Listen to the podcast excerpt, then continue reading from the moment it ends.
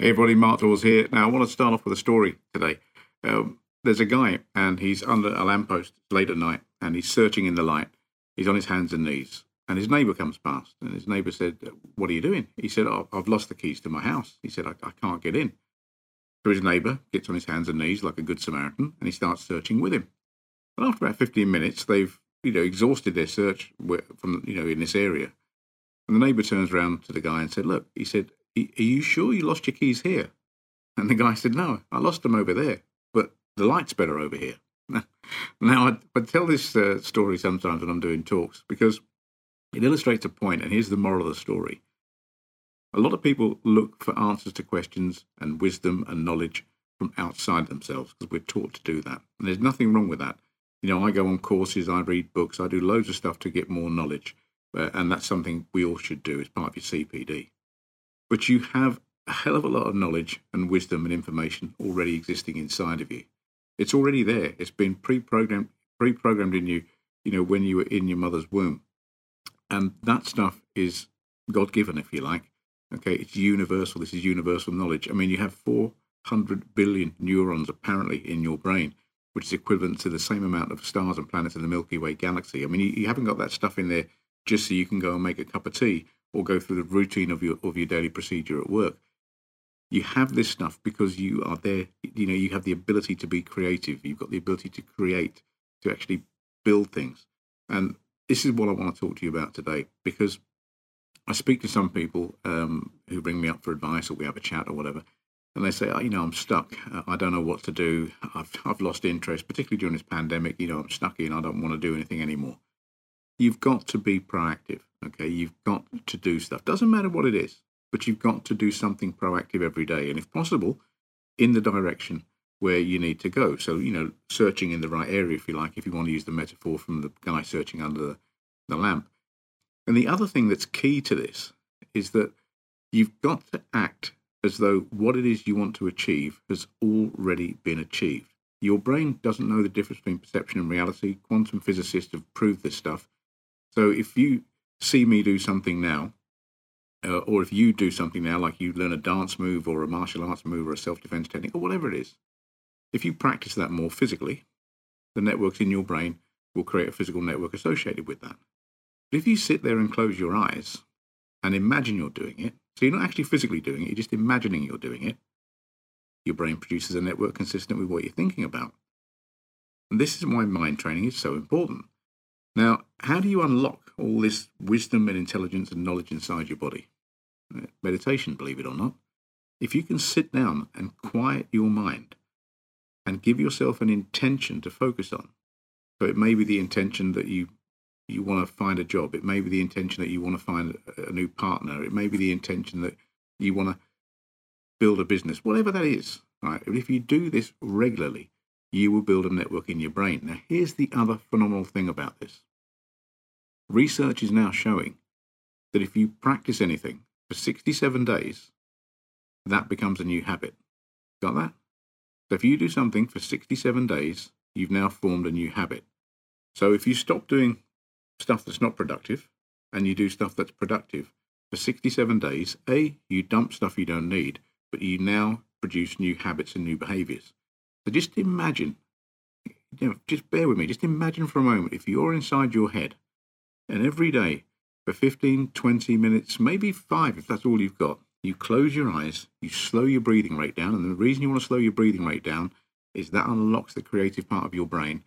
And you focus on an intention on whatever it is you want to be. Now, I've done this for years when I first started the business. Initially, I was driven by wanting to earn a certain amount of income per year. So I focused on that. And that gave me the ability to create courses and create processes and systems and find clients that help me generate the income I wanted. Now, it, sounds a bit, you know, spooky if you like, but, uh, you know, what's the option? Do you want to sit there and worry about not having it? Because I tell you what, when you sit there and you worry about not having it, you're doing exactly what I've just described to you, but in a dysfunctional way. Now, I was talking to my good friend Trevor Henry today on the phone, and we were having a discussion about right or wrong. And it was really interesting because years ago I was I was at a meeting and there was a priest there, and they were talking about, well, you know, I, I, know what that person did was wrong, but it's not their fault. They had a bad upbringing and so on and so on and so forth. And this priest put up with it for so long and he said, Look, stop. He said, There is no excuse. It's either right or it's wrong. And everyone knows the difference between right and wrong. And what I'm saying to you is there's a right way of thinking and there's a wrong way of thinking. Right way of thinking will give you better results than the wrong way of thinking. And the science to back all this up is out there. You know, so I urge you, for you, okay, get rid of the negativity. Just be proactive every day. It doesn't matter what direction you go in. Do something productive every day because things will happen as a result of you being productive. You are, right now, uh, me included, we are the sum total of where we are at this point in time. We are the sum total of all the thoughts and behaviors and actions we've taken to get us here. Now, I believe that, and, and I actually accept 100% that whatever I've done, good or bad, I am 100% responsible for. And I'll tell you why, and I want you to do the same as well. If you accept that, then you can accept that you have the ability to change it as well. That's the good thing. But if you're in a 50 50 or 75 25, where, oh, it's, you know, 50% of it's your fault and only 50% of it's my fault, you can only change half. All right? No point changing half. You've got to change everything. Okay.